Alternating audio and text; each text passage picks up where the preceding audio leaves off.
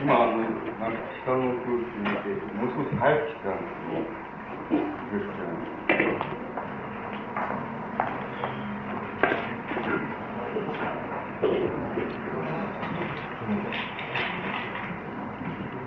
え、今日の演題は、あの、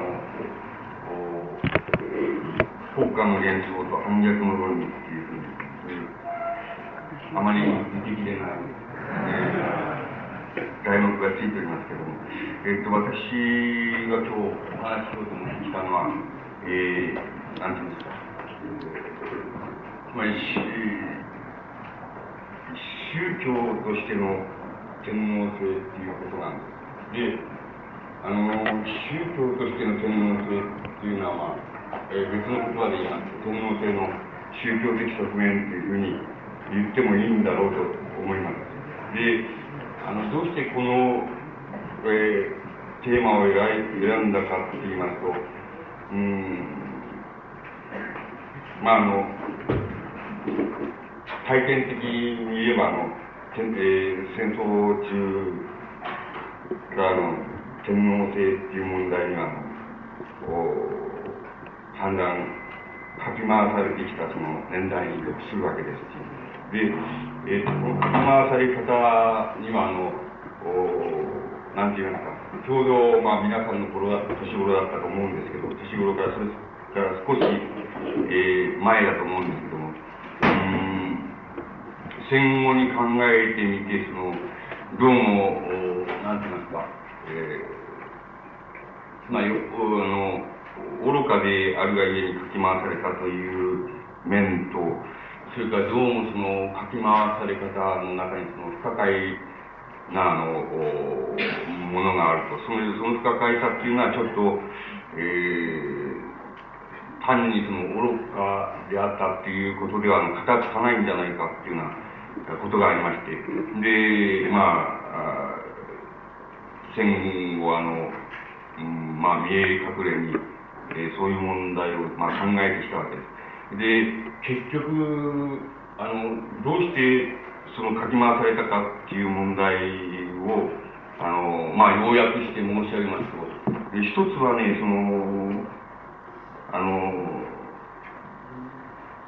法、つまり、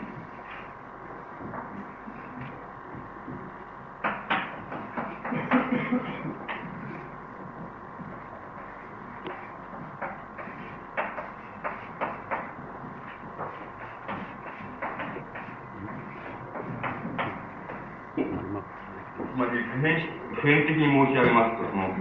法っていうものの、あるいは法としての国家っていうものの、その、つなぎ目って言いますか、継ぎ目っていうのが、えっ、ー、と、よくわからなかったっていうようなことが、一つあると思うんです。で、それはどういうことかと申し上げますと、まあ、あの、まあ、天皇制っていうのの起源を、まあ、千数百年以降、まあ、前以降としまして、うん、結局それ以前に、えー、つまり、それ以前にっていうことは、あの、おまあ、日本列島がその、おなんて言いますか、統一国家を形成していないというような、そういう、つまり国家以前に、えー、たくさんの、今で言いますと、まあ、ちょっと軍単位と言いましょうか、えー、軍単位あるいは数軍が集まった単位ぐらいの国家っていうのが分立して、えー、いたわけですけども、あのその国家統一国家以前の国家におけるその法国家って言いましょうか、えー、法国家というものとその統一国家以降の法国家というものとのつなぎ目っていうのが継ぎ目っていうものがあのよくわからないあるいはわからなかったっていうような問題があの一つあのあったと思うんです。それから、えっ、ー、ともう一つの問題はあの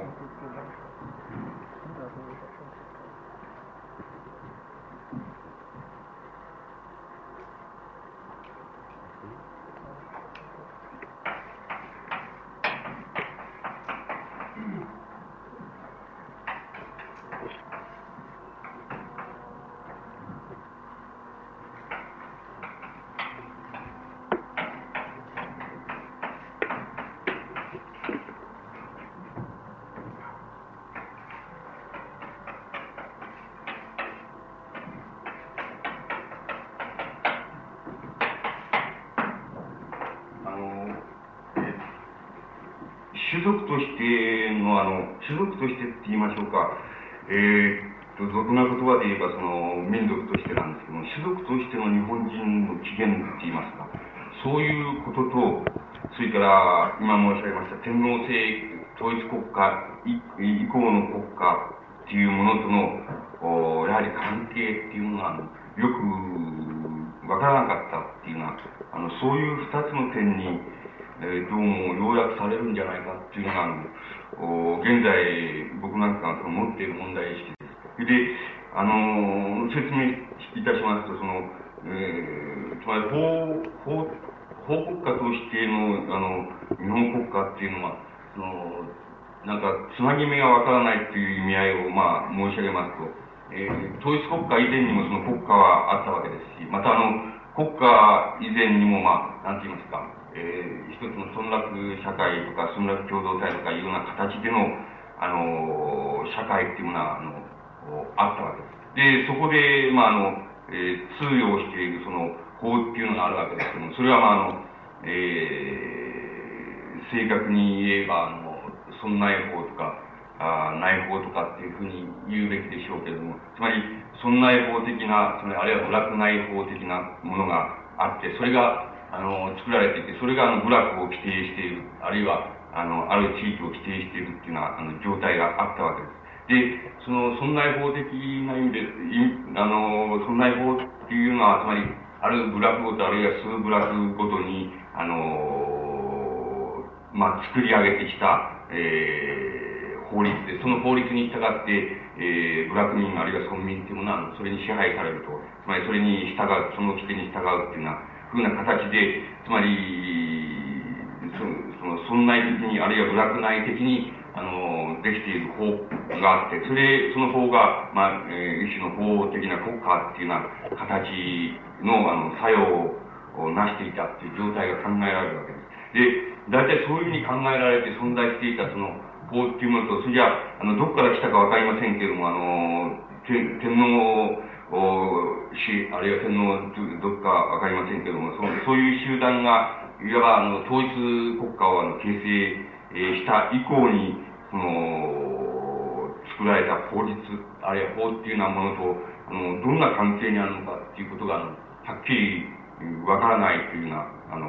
問題にその集約されると思います。で、うん、別に今でもはっきりしているわけではないんですけれども、あの、そういう場合に、大体どういうふうに、あの、例えば、あの、つまり、部落内を規定していた、その、ブラック法みたいなものが、あの、どういうふうにして統一国家の法と関連するかっていうような問題が、あの、生じてくるわけですけども、この場合に、あの、なんて言いますか、存在法っていうのも、一応その、一種の、その、なんて言いますか、うん、部落内の人の下からの法っていうふうに考えますと、この法律、法の届く限り、届く範囲っていうのは、えー、少なくともその、部落内に住んでいる人間をその、まあ、規定していくというような、そういう、あの、側面で、つまり、そういう側面で考えます。そういう部落法ないないしはその存在法、あるいは内法と言われているものは、あの、習慣とか、それから固有宗教とか、あの、あるいは風俗とか、そういう、あるいは、まあ、あの、道徳っていうのは、あるいは倫理っていうようなものがあるかもしれないですけど、そういうものと、あの、あまりその文化できないっていうような面があるわあるわけです。つまり、あの、えー、そういうものを、あの、様々な、あの、規定の、規定の形で、あの、包括していると。して、そういうものを包括している、あの、限り、なかなか、あの、法としての、なんか、順化って言いますか、そういうものはできないっていうのは、そういう状態っていうものが、あの、ブラックナイ法っていうものの、あの、根本的な、あの、性格じゃないかっていうふうに考えられます。で、その性格は、ある意味では非常に強い、えー、つまり、強力なものなんですけれども、しかし、あの、どうしてもそれを引きずっているものが、あの、固有習慣であり、固有宗教でありっていうのは、そういうふうに考えていきますと、どうしても、あの、その方が、あの、遠くまで行けない。遠くまで行けないっていうことは、つまり、あの、何らかの統一性を持つっていうふうな、あの、ところまで行けない面があります。つまり、そういうものを引っ張る面っていうものが、あの、その内法、あるいは内法っていうものにはあるわけです。ただ、それは下からの法っていうふうに一応考えれば、あの、考えられるもので、あの、こういうような法が規定するその部落っていうものは、決してあの、うん、統一国家を形成するだけの、あの、なんて言いますか、行動さを持ち得ないっていうような、あの、そういう性格があると思います。で、そういう、それに対して、それじゃ例えば、あの、天皇制の、あの、権力が、あの、どういうとこからどうやってきたかは不明として、つまりそれ、その上に乗っかって、例えば、あの、国家としてその、えー、そういう、えー、損害法に規定されているような、その、小部落あるいは小部族を、あの、統一しようというふうに考えたときに、あの、損害法っていうものをどういうふうに、あの、使うか、どういうふうに使うかっていうふうに考えてきますと、一つはやはりあの、お一種のあの、なんて言いますか、その、お接ぎ木をやるわけです。つまり、あの、うん、全く別のところからの法っていうものを持ってきて、そしてその上に、あの、かぶさる、覆いかぶさるっていうようなことが言えるわけです。それからもう一つは、損害法と言われているものを、あの、使うことです。使うことです。ある程度順化して、そして使うことです。だから、今まで損害法によって、例えば、えー、長老会議とか、あるいは、なんか、市長会議とかっていうようなものが、そんなの、まあ、政治的支配をやっていたとすると、あの、そういうものを、あの、支配することによって、あの、間接的に、えー、あの、部落全体を支配していくっていうのは、つまり、一つはその、在来からあったあの、損害法的なもの、つまり、部落内法的なものを、あの、使う、利用すること、それからもう一つはやっぱり、それに対して、別の、つまり全く、あの、別のところからその、こう、その、なんかの、覆いかぶせると言いますか、あの、人為的に覆いかぶせてくるというそういうふうにしながら、あの、おいわば統一国家っていうものの、性格を決定していく。そして、あの、それがある一定の時間を経ますと、その、いわゆるつなぎ目がわからなくなってしまうような、そういうことが、あの、おあるわけです。そして、つなぎ目がわからなくなりますと、あの、つまり、もともと、あの、なんか、えっ、ー、と、日本の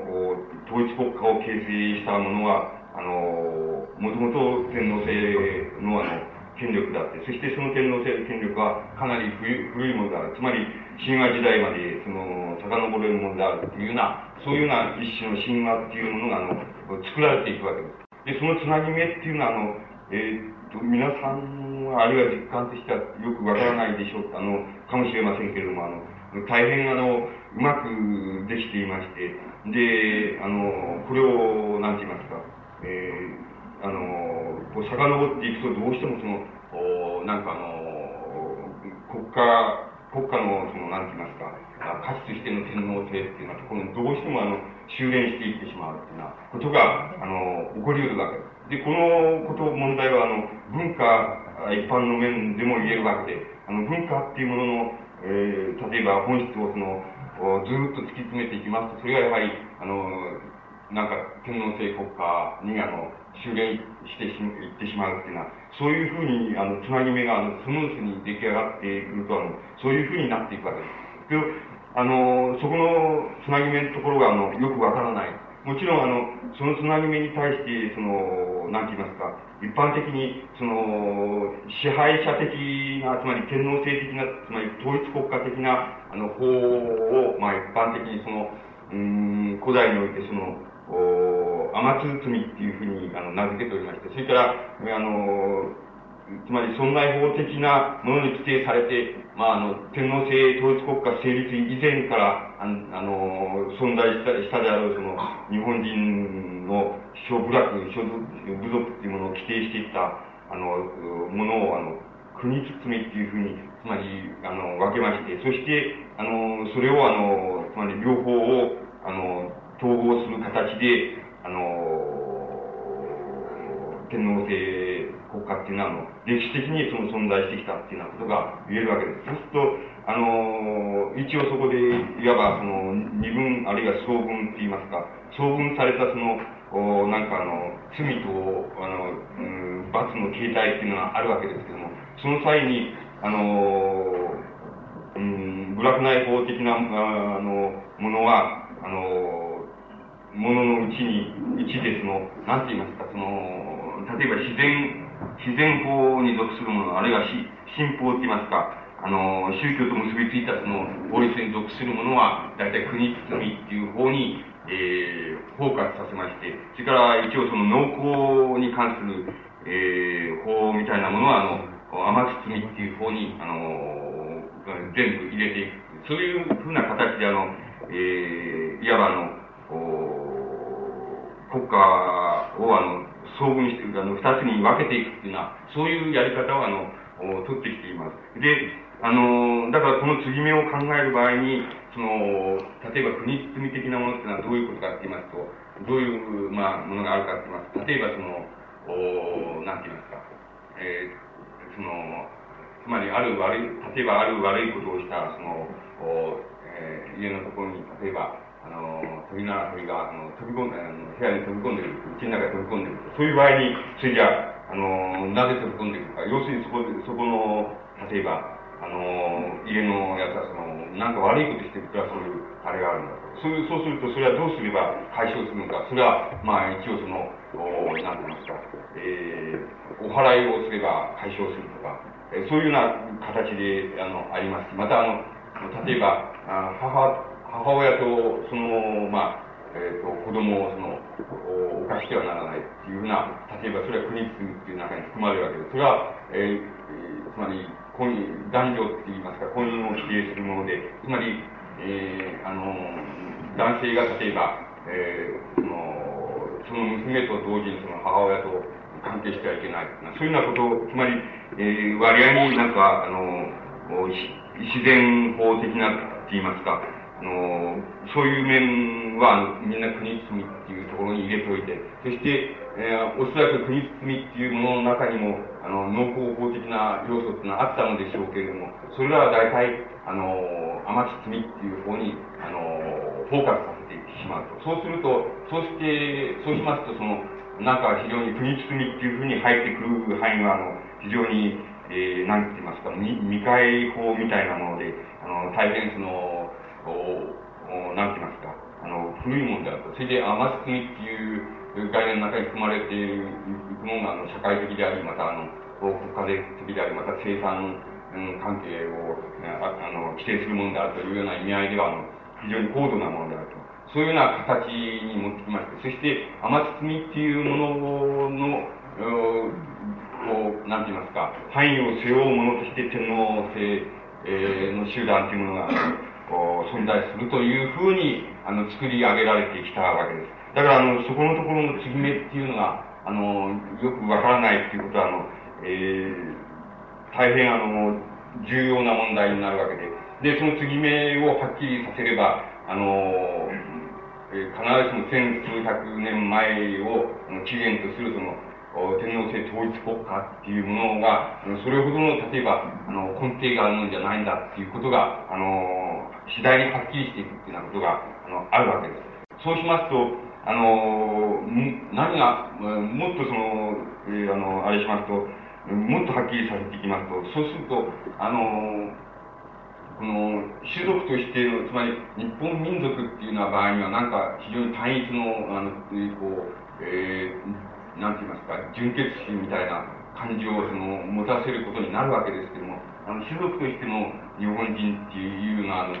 つまりあるいは人人種としての日本人っていうのは何なのかっていうような問題がその提起されてきて、そのそのことは、つ まり種族としての日本人っていうものを考えていくっていうことと、ことは、あの、うん、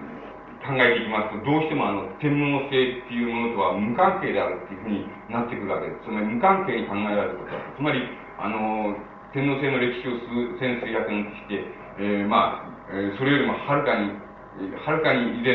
のところまであの、種族としての日本人っていうふうに考えた場合には、あの、えー、はるか向こうまで、その、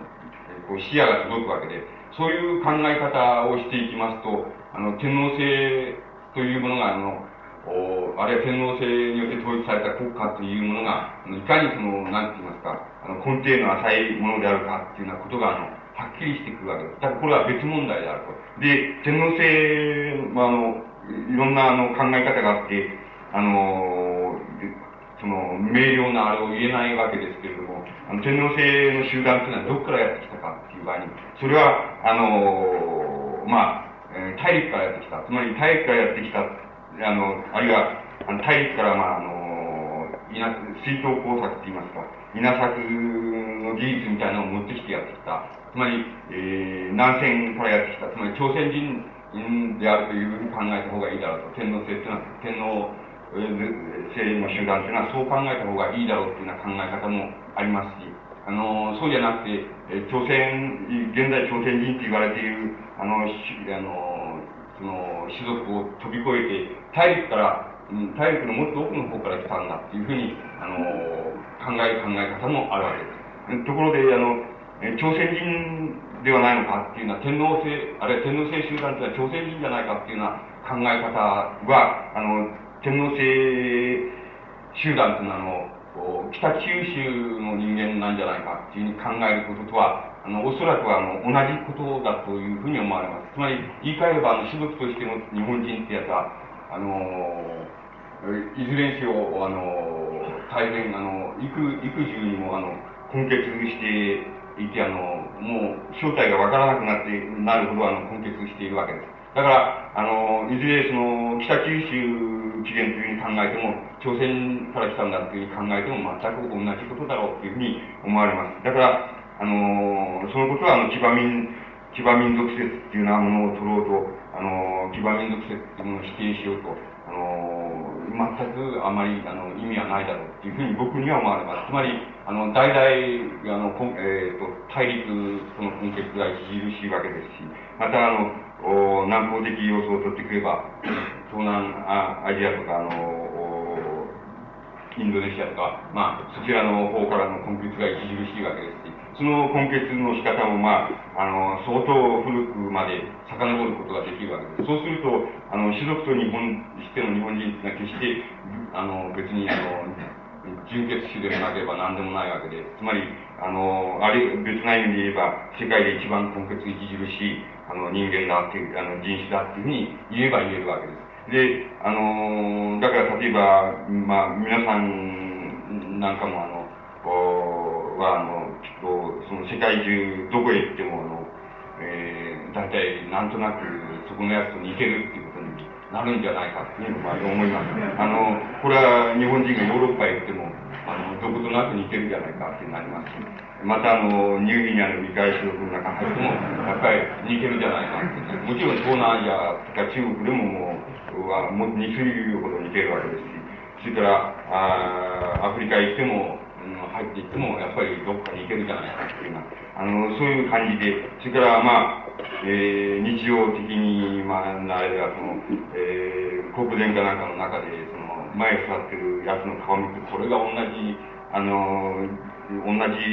人種かなっていうふうに思われるほど、あの、違う顔にお目にかかることができます。だから、あの、そういうような意味では、あの、世界で最も根血著しい、あの、ものであるかもしれません。それで、その中で例えば天皇制というのは、あの、全く正体不明なんだって、つまり、あの、生まれつきが不明なんだって、これをあの、ある時期、つまり千数百年前前に、あの、朝鮮からやってきた朝鮮人であるというふうに、あの、考えてもよろしいでしょうし、また、あの、北九州人であるというのある、まあ、大変、あの、朝鮮、その文化高いですから、あの、高い文化と接触した、あの、して勢いを得たやつが、まあ、えー、中央まで、つまり機内まで進出してきたっていうふうに考えてもよろしいでしょうし、また、あの、うん、南方からやってきたっていうふうに考えてもよろしいでしょうし、まあ、あの、結局そういう様々な考え方がありますけれども、その考え方を辿っていけば、結局どこからな、何であるか、どこから来たかって言っても、あの、大して変わりがないっていう、つまり、変わり映えがしないっていうことに、あの、なるだろうというふうに、あの、思われます。そうしますと、あの、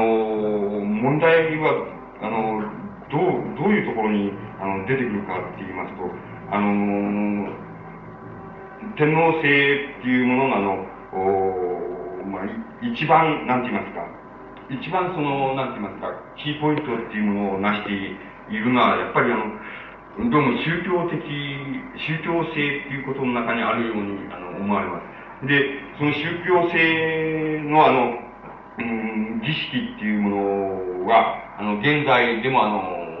よくわからないわけです。つまり、あの、推測する以外にわからない部分があります。で、あのその最も著しいのは、あの、おまあ、あのケンちゃんが交代するときです。つまり、あの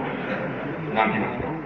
えー、そういう時に、あの、やる、その、大行祭っていうのがあるわけですけども、その大行祭っていうのの、あの、儀式っていうのが、の、あの、非常に中核の部分っていうのは、今でも、よく、本当はわからないです。つまり、誰も見たことはないんです。つまり、見たことはないっていうことはどういうことかって言いますと、あのそれは、あの、その当時における、えー、まあ、今で言えば佐藤でしょうけども、つまりその当時、当時における、つまり、関白太政大臣とか、なんか知らないけども、つまり、そういうやつと、そういうやつと、それから、あの、天ちゃんしか、あの、わからない。天皇しか、その、非常に中枢の部分が、あの、わからない。そういう儀式が、あの、つまり、世襲儀式っていうものの中にあるわけです。だから、あの、それは未だにその、わからない、つまり公開されているわけでも何でもないし、あの、分かっていないわけです。で、あの、ただ、あの、様々な、その事実から、あの、それを推測、こうであるまいかっていうのは、あの、推測っていうのは、あの、できるわけです。で、あの、その推測はまた、あの、人によって違うわけですけど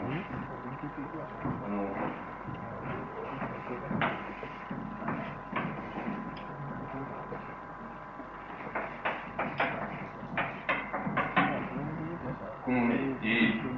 即位式みたいな時にはどうするかっていうと、あの、結局ね、えー、うん、ある方向なんですけども、ある方向、まあ、例えば、なんでも、えー、東北、まあ、なんていうつまり、ある二つの方向からの、その、二つの方向に、その、なんて言いますか、えー、っと、あるその田んぼです。つまり、あの、稲作するその田んぼなんですけども、田んぼっていうものを設定しまして、で、その田んぼから取れる、その、まあ、あの、稲なんですけども、それを、おとにかく持ってくると。そして、えー、あの、なんて言いますか、え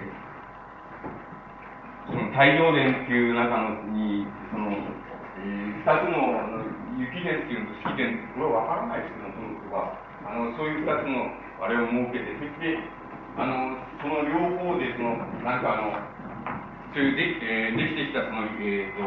そういうふうにして取ってきたその、お稲とか、稲、つまり、穀物とか、あの、なんかをその、おなんか食べるっていう、食べる、食べる儀式があるわけです。で、食べる儀式っていうのは何を意味するかというと、つまり、えっ、ー、と、一種の、つまり、教職、教職儀礼ってやつで、その、うんつまり、神、えっ、ー、と、神と一緒にその、おなんかを食べるっていうことで、なんかあの、その、心霊っていうものを自分の中にその、おなんていうんですか、体得するっていうのは宗教的な意味合いのその儀式がある。もう一つ、もう一つは、あの、もう一つのあれは、あの、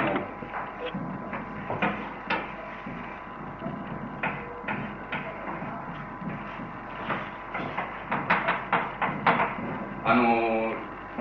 その、ベッドを、ベッドを敷きまして、その中で、その、さあそこはその見てきたような嘘になるわけですけどの中であのそれに、えー、それにくるまるっていうような儀式があるあるとされているわけですつまりくるまるっていう儀式は何かって言いますと僕僕の考えはあの性行為だっていうふうにあのそれであの性行為でそのまああのこっちの方はあの神様でこっちはあの天皇であるそういう儀式、そういうあれだと思います。そして、それは、あの、神、神との、神またその体現したその成功だっていうふうに思います。で、あの、うんと遡った時期、今ではおそらく近代ではそう、その、こっちの方の女性はいないんだっていうふうに思いますけども、あの、これもまあ推測だかわかりませんけど、いないと思いますけども、あの、ある時代にはこれがあのいわゆるそのあの財力税力って言いますか、材料といいますか、その、つまり巫女さんだと思います。つまり、巫女さんの、まあ、最高の位にいるっていうのは、そういう巫女さんだと思いますから、その巫女さんと実際的に性行為が、あの、したっていうのは時期があると思います。で、今ではおそらく、あの、形式だけで、こっちは誰もいないっていうことになってると思いますけども、あの、それもよく本当は語りません。あの、だけど、これが、あの、性的行為象徴である。つまりそういうことによって、あの、なんか、なんでしょう、つまり、これは一面ではその、なんか、えー、つまり、なんていうか、農作物の、その、おに対する、つまり、えー、農耕の儀礼っていうような意味合いで、つまり、えー、農作物が実るようにっていうような意味合いの、儀礼と結びつけられた性性行為の象徴であると思います。つまり、あの、基本的に言いますと、その、例えば、あの、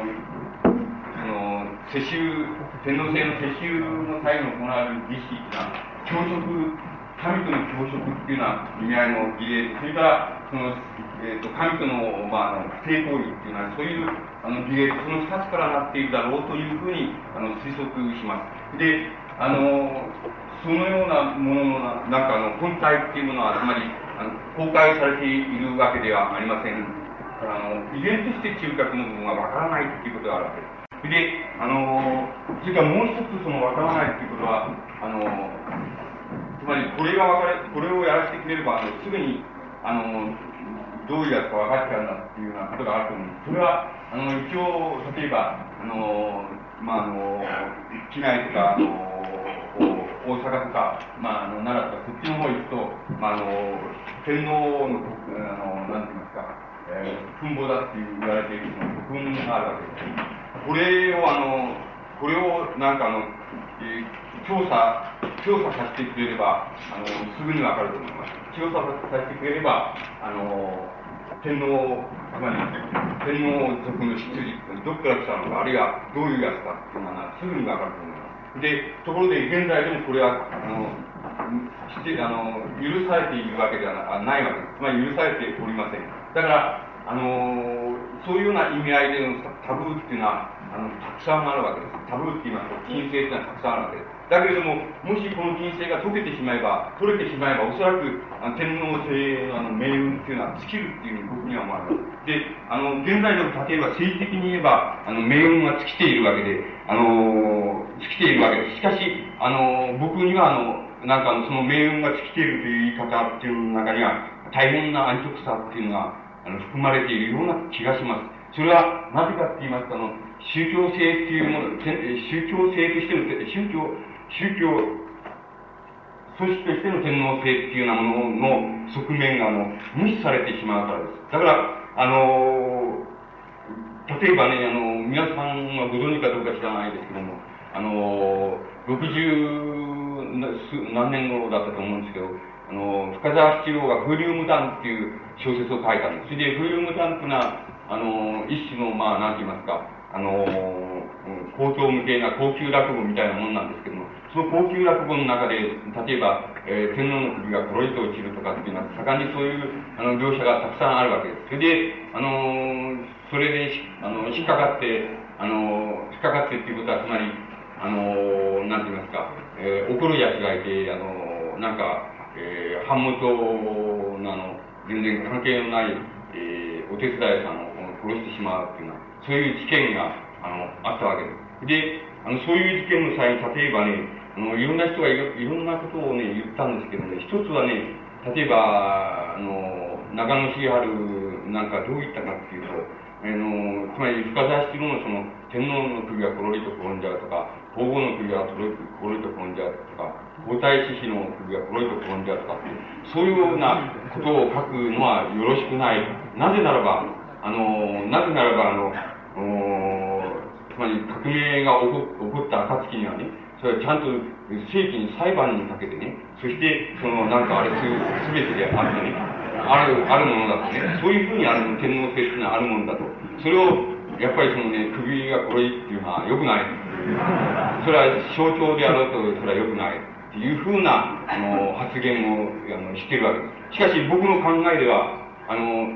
えっ、ー、と、天皇制、天皇制っていうのは、例えば、現在の資本主義が倒れれば倒れます、倒れると僕は思います。つまり、一緒に倒れるわけです。だけど、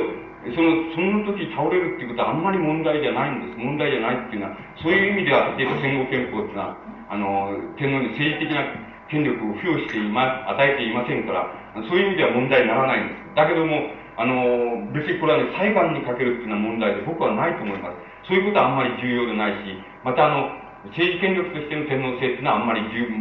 要ではないと思います。それは、あの、現在の政治権力が倒れれば、根底的に倒れれば一緒に倒れると思います。しかし、あの、問題はそういうことじゃないのであって、あの、そんなこと倒れるっても倒れなくてもね、依然として宗教性としてのね、あの、天皇制っていうのは残るんですよ。もし手をつけなければ。残るわけです。それで、あの、そのことは大変、あの、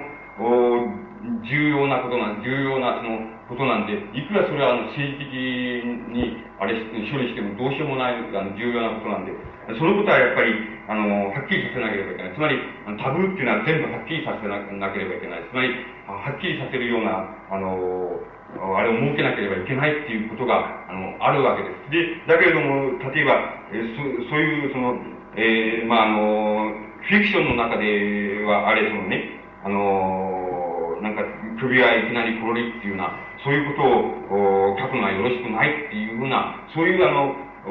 まあ、あの、左翼的な文学者っていうものの言い方の中に、あの、たくさんのその、虚偽が含まれているので、あの、本来的に言えば僕はそういうもんじゃないだろうっていうのは、裁判すること必要もなしなしに、政治的には、あの、現在の、まあ、つまり、日本資本主義が倒れれば一緒に倒れると思います。だけれども、あの、そうじゃなくて、問題はそんなところになくて、あの、えー、つまり裁判なんかでその律しられるなんとかじゃなくて、あの、もっと、あの、つまりタブーであり、それからまたあの、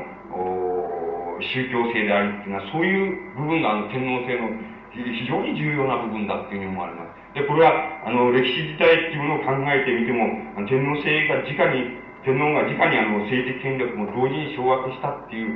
あの、掌握し、かつあの、行政的にも、その、手腕を発揮したっていうような、あの、事例っていうのは、おそらく数えることしかないので、大部分は、あの、間接的に、つまり、あの、宗教性と、一種の宗教性として、あるいは、宗教的な、その、司祭と言いましょうか、つまり、神主と言いましょうか、そういうような集団として、あの、存在してきたんです。そして、しかし、依然としてそこにあるそのタブーっていうのは、非常に基本的なもの、本質的なものであるために、あの、そのタブーに手をつけない限り、その、なんか、直接に政治権力を掌握していなくても、あるいは単なるその、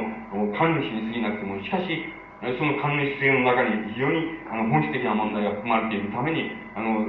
まあ、ようよ存続してきたっていうふうに思われます。で、あの、そのことは、あの、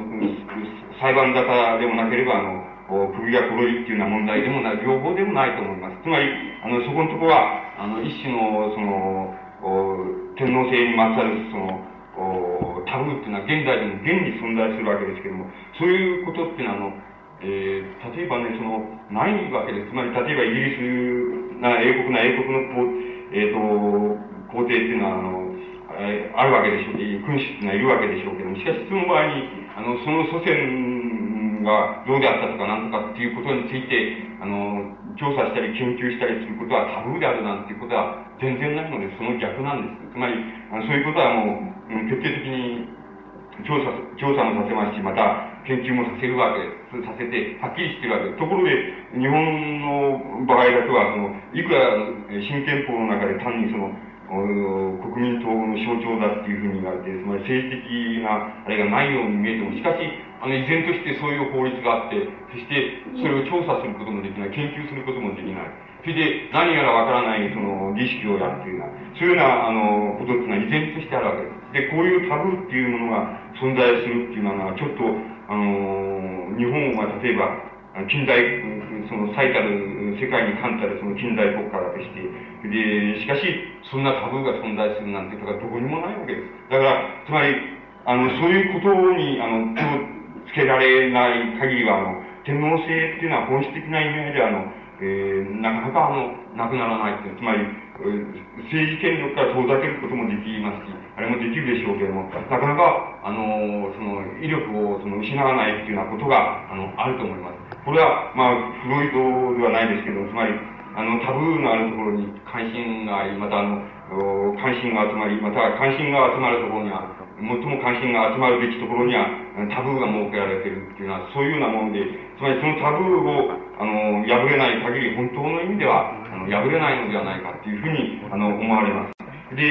えー、そうしますと、えー、例えばこれが、こういう、つまり、天皇制が、例えば宗教、宗教的な権力として持っているその、おあの、権力のその、なんて言いますか、構造っていうのは、一体、その、どういうことを意味するかっていうふうに、あの、点をあの、申し上げますと、それはあの、一つはね、えっ、ー、と、うん、このね、その、法医性、法学、法医性って言いますか、法学性って言いますか、そういうものに、あのーまあ、還元できるわけですけれども、ね、一つはね、あのー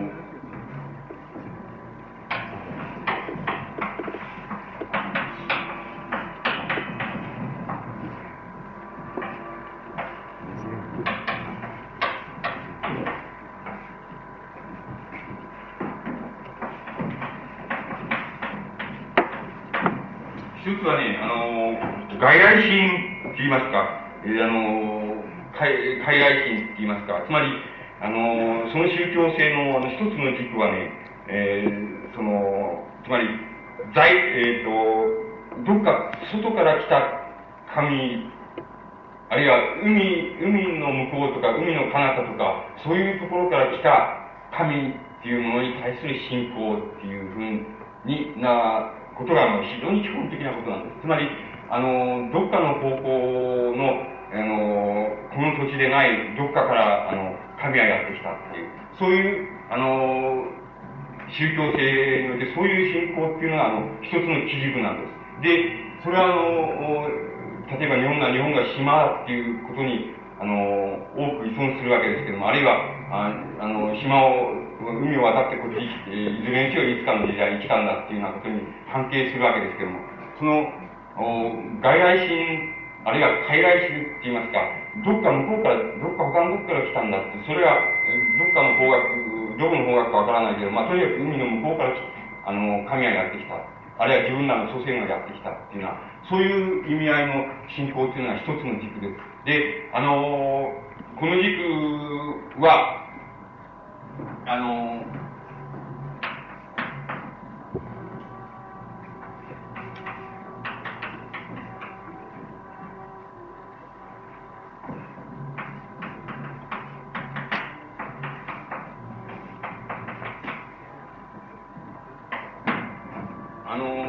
その一つの実験、その軸は、あの、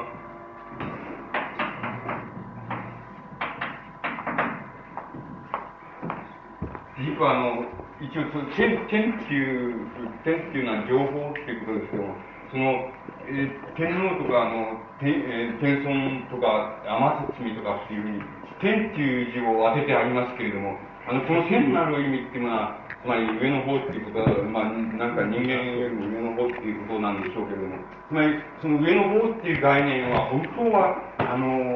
本当は単に上の方っていう意味合いじゃなくて、本当は、あの、この、えっ、ー、と、むしろ海という字を当てた方がいいくらいに、あの、外来心っていう、あの、海の向こうになんかあの、神がいて、あるいは神の領土があって、そこからやってきたっていうような意味合いの、その海外心って言った方がいい意味の、つまり、海っていう意味の天、天っていうのを当てた方がいいくらいに、あの、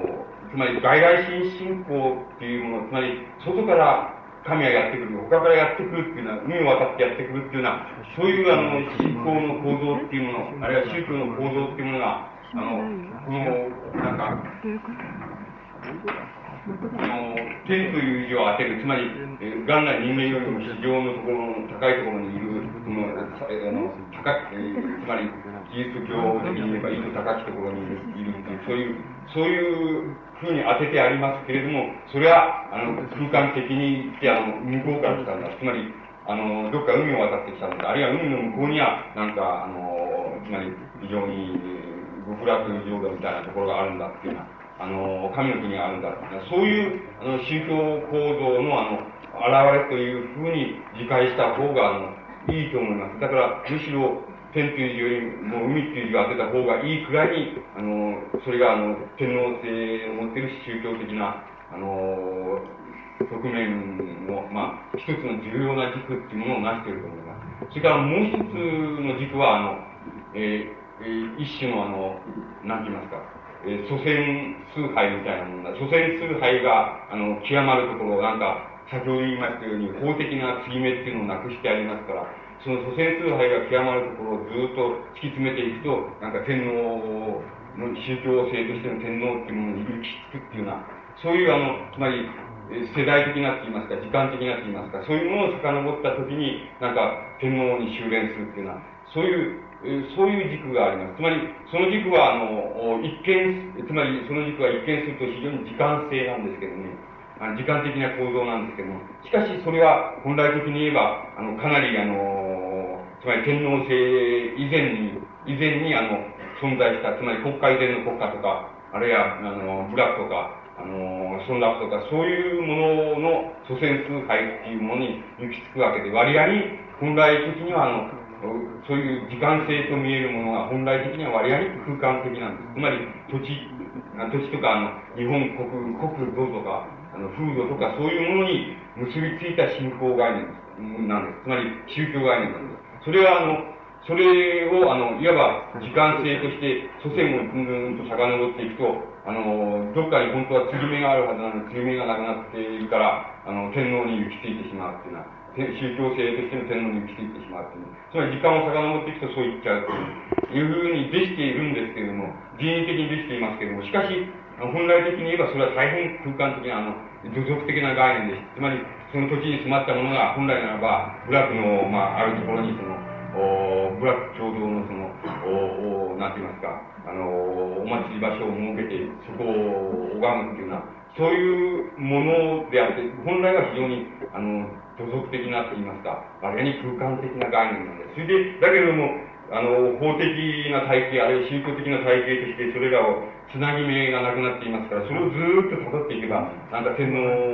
制の宗教に修練してしまうっていうふうに、書いてその時間構造的にそういうふうになってるんです。しかし本来的には大変空間的なもの、あるいは、あの、土俗的なものなわけです。それから、この、本来、あの、向こうからやってきたっていう、その、本来は空間的な、つまり、えー、海の向こうからやってきたっていうのは、あるいは神がやってくるとか、海の向こうには神の国があるとかっていうのは、そういうような、あの、本来空間的な、あの、あの、形で出てくるものが本当は、あの、非常に時間的な概念である、あの、信仰概念であるというふうに言うことができます。で、おそらくあの、えー、あの、天皇の性の持っているその宗教的、まあ宗教構造といいますか、そういうものはおそらくその二つからあの成り立っているわけです、その二つの、あの、最も、あの、なんて言いますか、その実証的な本質っていうのが、あの、依然として現在のその、存在するその、法的なタブーのために、あの、依然として、あの、不明なままで、あの、いるわけです。だから、あの、外来新信仰でもこれは、あの、天皇、天皇集団っていうものが、あの、向こう、外、海の向こうからやってきたっていうことを意味するから、この、外来新信仰っていうものが出てくるっていうふうに言えるかどうかっていうことは、あの、本当は未確定です。つまり、本当は、あの、確言することはできません。ただ、あの、天皇制の持っている宗教的な側面っていうものは、あの、よく、あの、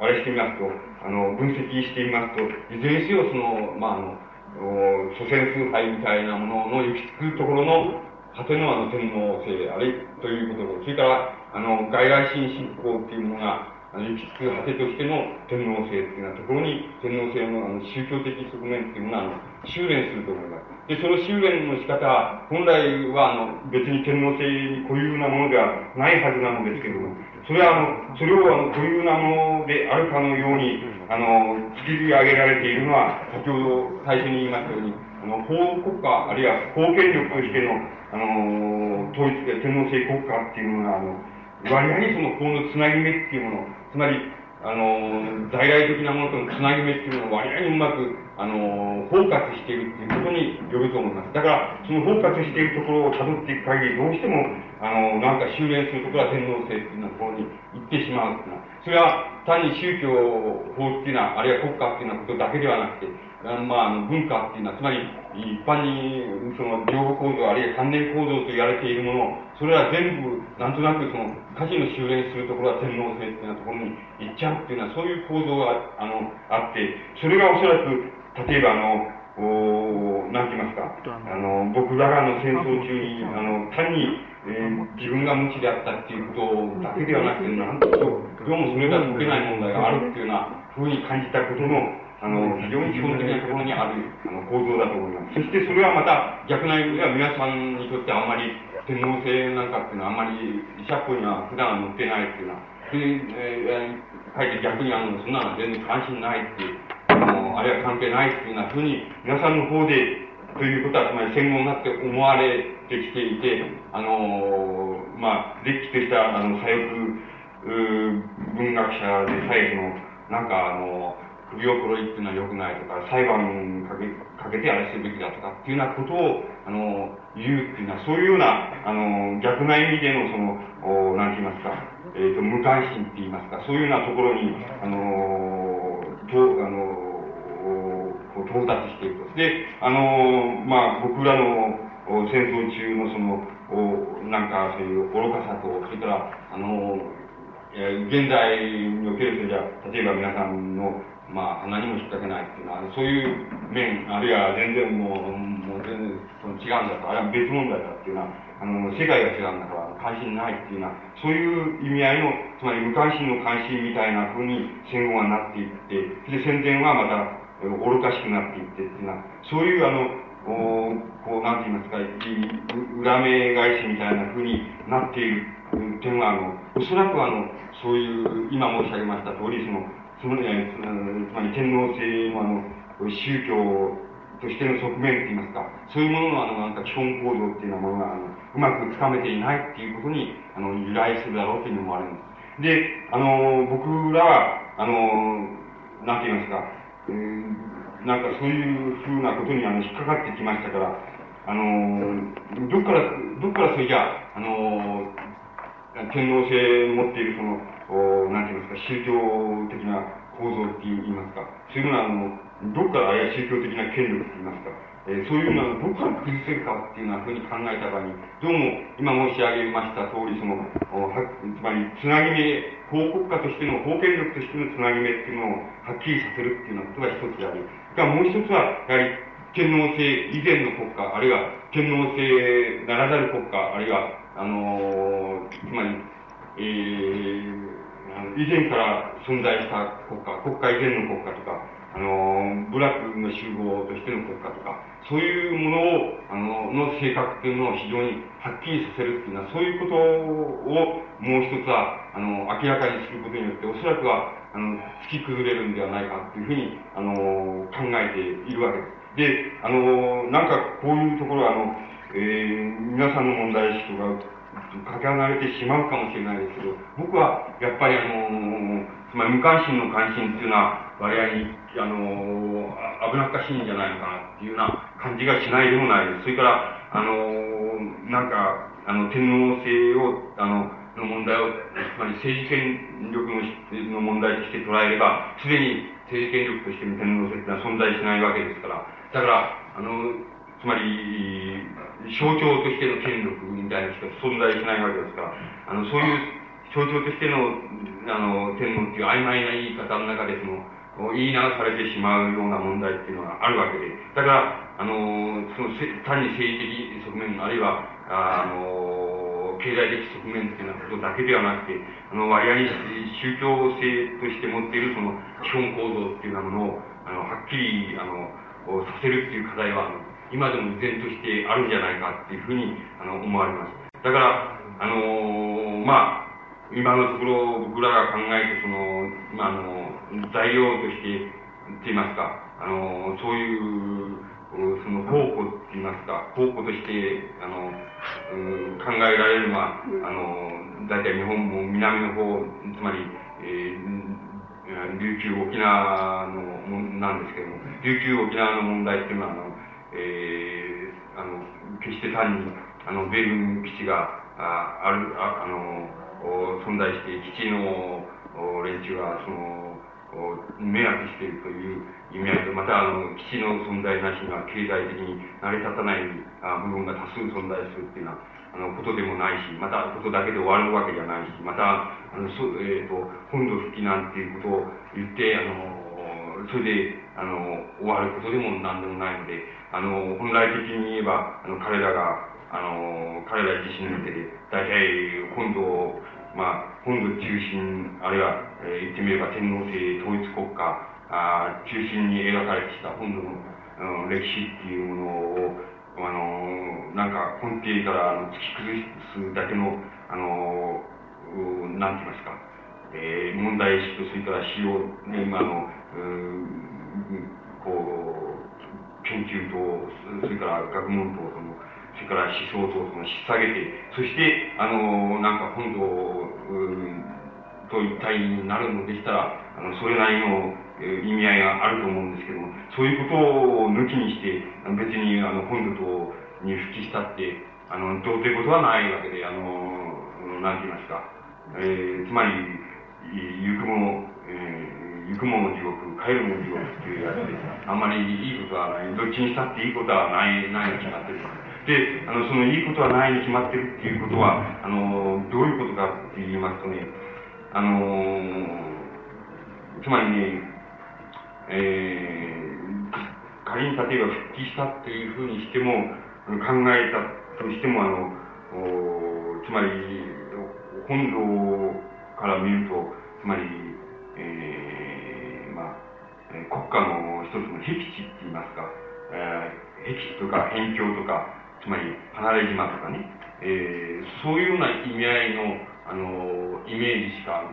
持ち得ないっていうことなんです。で、あのこのね、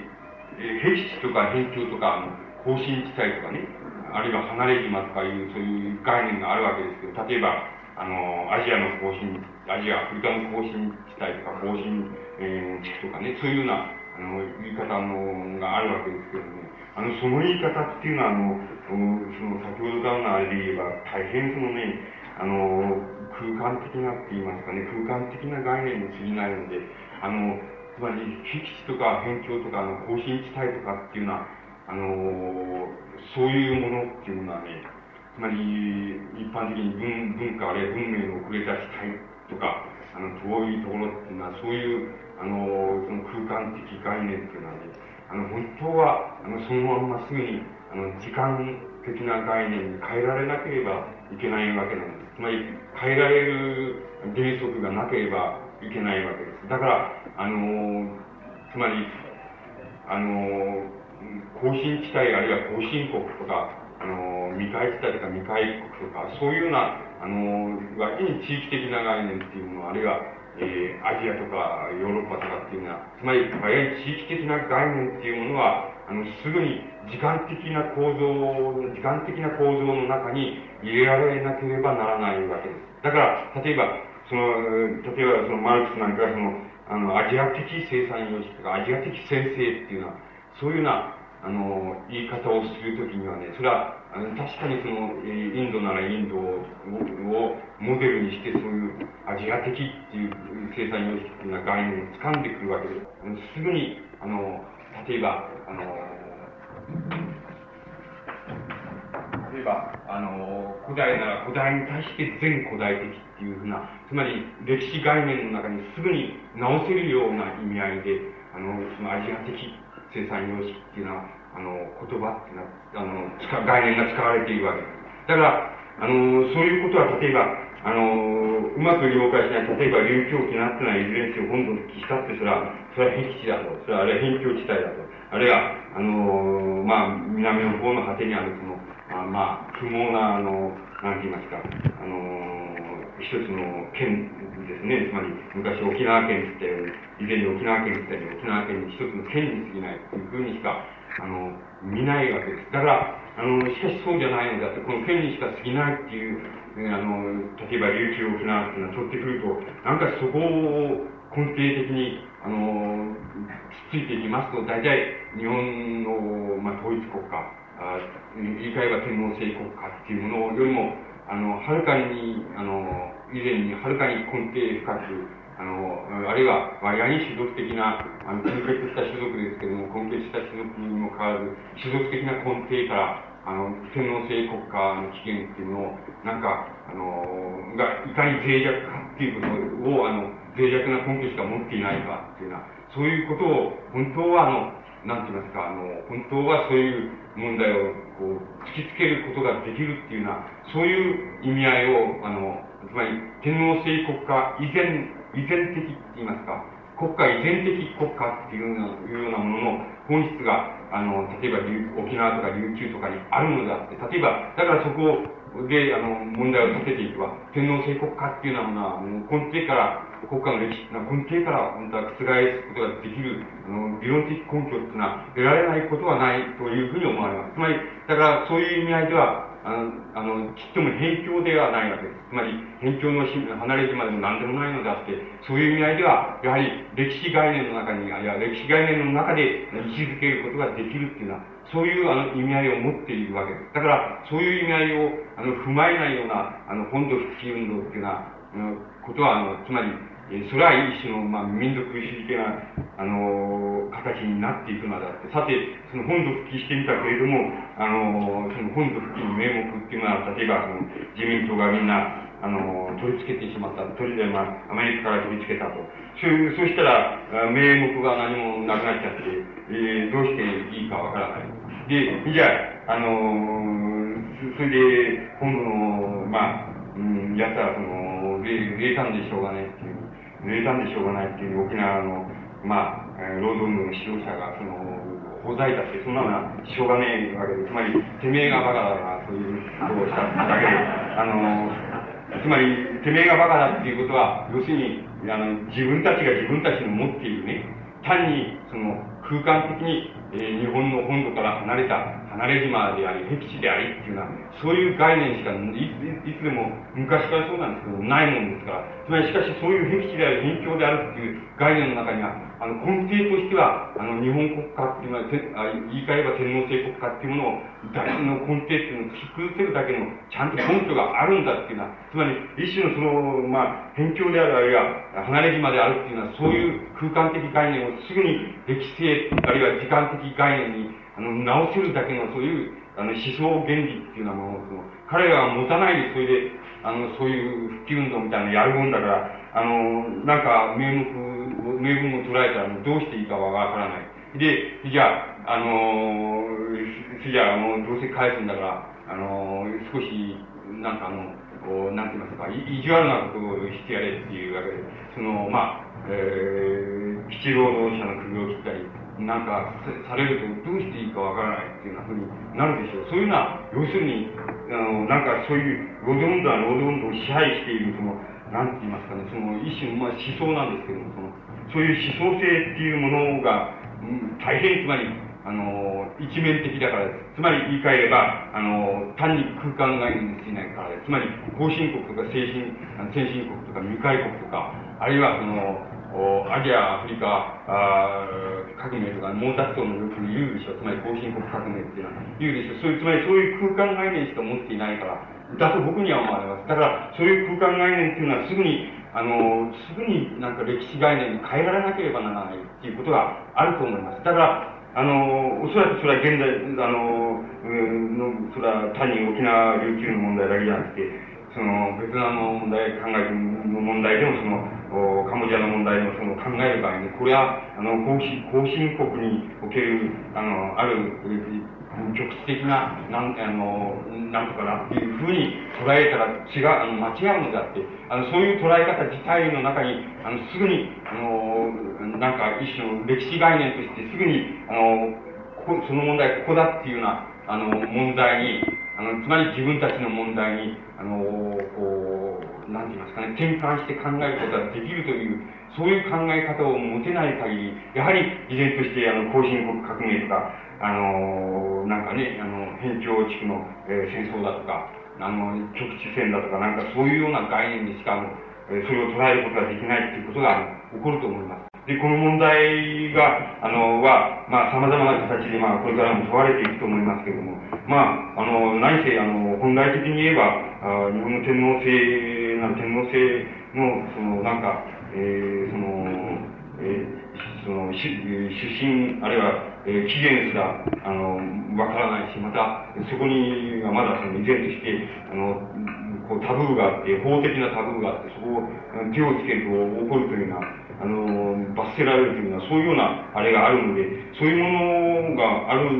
ある限りが、あの、問題にならないわけで、またそれ英語をタブーにして、そして、あの、したまんまで、例えば、あの、まあ、あの、あんまり資本主義倒れれば倒れるんだっていうような、ところで片付けても、またあの、これを裁判にして、その、あれすればいいんだとか、民主的裁判にするのであったら、その、いうやつもいるかと思う、その、まあ、首をころりという、その、なんか、そういうフィクションを書くやつもいるというね、そういう塩梅でして、つまり、あの、そういう問題っていうのは割合に、あの、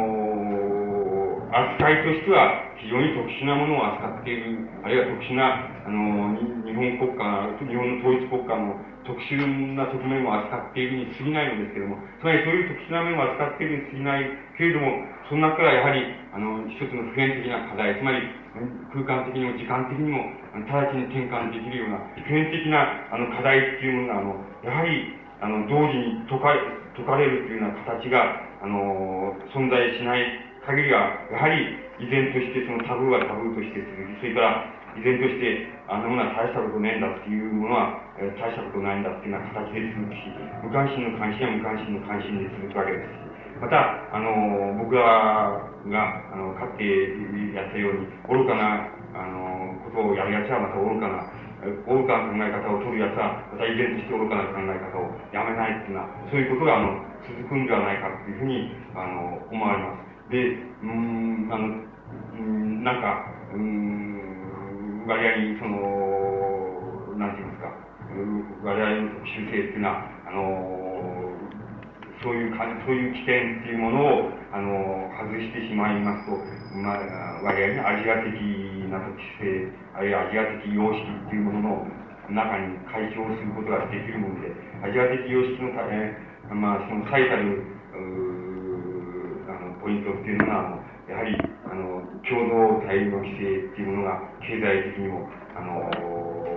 あるいは、えー、政治的にも、あるいは宗教的にも、あるいは風俗習慣としても大変強いっていうこと。それで、あの、大体、えー、アジア地区っていうのは不毛の地帯が多いですから、つまり、あの、少なくとも農法的には不毛の地帯が多いわけです。それで、その不毛の最たるのは、あの、水、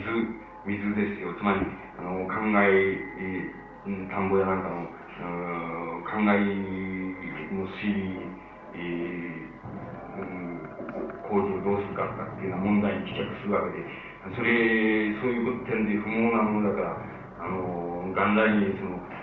そういうその、田んぼの考え工事っていうのは、大規模な工事っていうのは、あの個人あるいは村落の内部で処理しきれないで、やはり大規模な工事を必要とすると、そうすると、大規模な、あの、統一的な、その、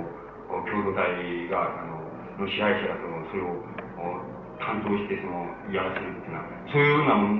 ことから、あの、強大な、あの、力、あの、あるいは権力が共同体の中に、あの、与えられてしまうっていうのは、あの、そういう面と、それから、いずれにせよ、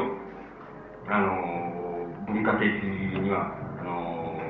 大昔からあの、大陸に比べて大変遅れているわけで、割合に、あの、上層だけは、それを、あの、えー、すぐに、輸入して取ってきてくることもできれば、技術だけじゃなくて、技術文化だけじゃなくて、一緒に、人も人間も一緒に、もう、あの、連れてくるというようなことも、ね、できたものですから、つまり、割合に安直に文化、あの、とか文明の問題が考えられやすいというのは、そういうことがおそらく、その、アジア的な特色、あの、特色の一番の基本にあるところで、そういう問題っていうのもまた、現在に至るまでも、至るまで、まあ、依然としてやはり、あの、解かれてはいないっていうのは、つまり、あの、現在に至るまで、あのまあ、持ってくりゃいくらだって、えー、簡単に、あの、文化文明の何持ってこられるっていうのはそういうような面、えー、そういうような安直な面というのは依然としてありますし、また、安直さの中でのその、インターナショナリズム、またコスモポリタンもありますし、そういうような形で、依然としてその問題というのは、さまざまな側面であの引きずっているようにあの思われます。で、であのこういう面が、あのこう解かれてあのいくのは、まあ、これからなんでしょうけれども、しかし、あのなんか、あの期待奇妙なところに依然としてそのタブーが存在するんだっていうようなことは、あのやはり、僕らがやっぱり考えあのの中に対して入れておいた方がいいのではないかというふうにあの思われます。で、えー、まあ、これからおいおいそういう問題が、はっきりされてあのいくと思いますけども、その、うん、問題はそのはっきりさされ方が、あの、なんて言いますか、あの、正当かどうかっていうのは、つまり、えー、正当な意味合いでそのはっきりさせられるかどうかっていうようなことが、依然としてその思想的な問題としては、あの、今後の課題として、あの、かかっているというふうに、あの、思われます。で、やっぱり、この問題に対しては、あの、まあ、皆さん、うん、といえども、やはり、あの、僕には免除されているわけではないんだっていうふうに、あの、思われるんです。だから、この問題の、あの、こう、解決っていうのは、あの、依然として、まあ、ある考え方からすれば、あの、大変重要な課題ですし、また、ある考え方からすれば、あの、緊急な課題であるというふうに、あの、思われます。で、あの、別に国家権力の側面というのは、単に宗教的な側面、うん、でもなければ、経済的な側面だけでもなけないわけですし、また、あの、社会的な権力側面だけでもないわけですけれども、まあ、ここでは、あの、特にあの、まあ、なんて言いますか、えー、すでに政治的権力としては、おなくなってしまうように、しまっているように見える、その象徴権力っていうものが、あの、国家として本当は、あの、かなり、あの、なんて言いますか、根深い意味合いを持っているものだっていうことを、まあ、あの、今日はお話ししようというふうに、えー、思ったわけです。一応これで終わります。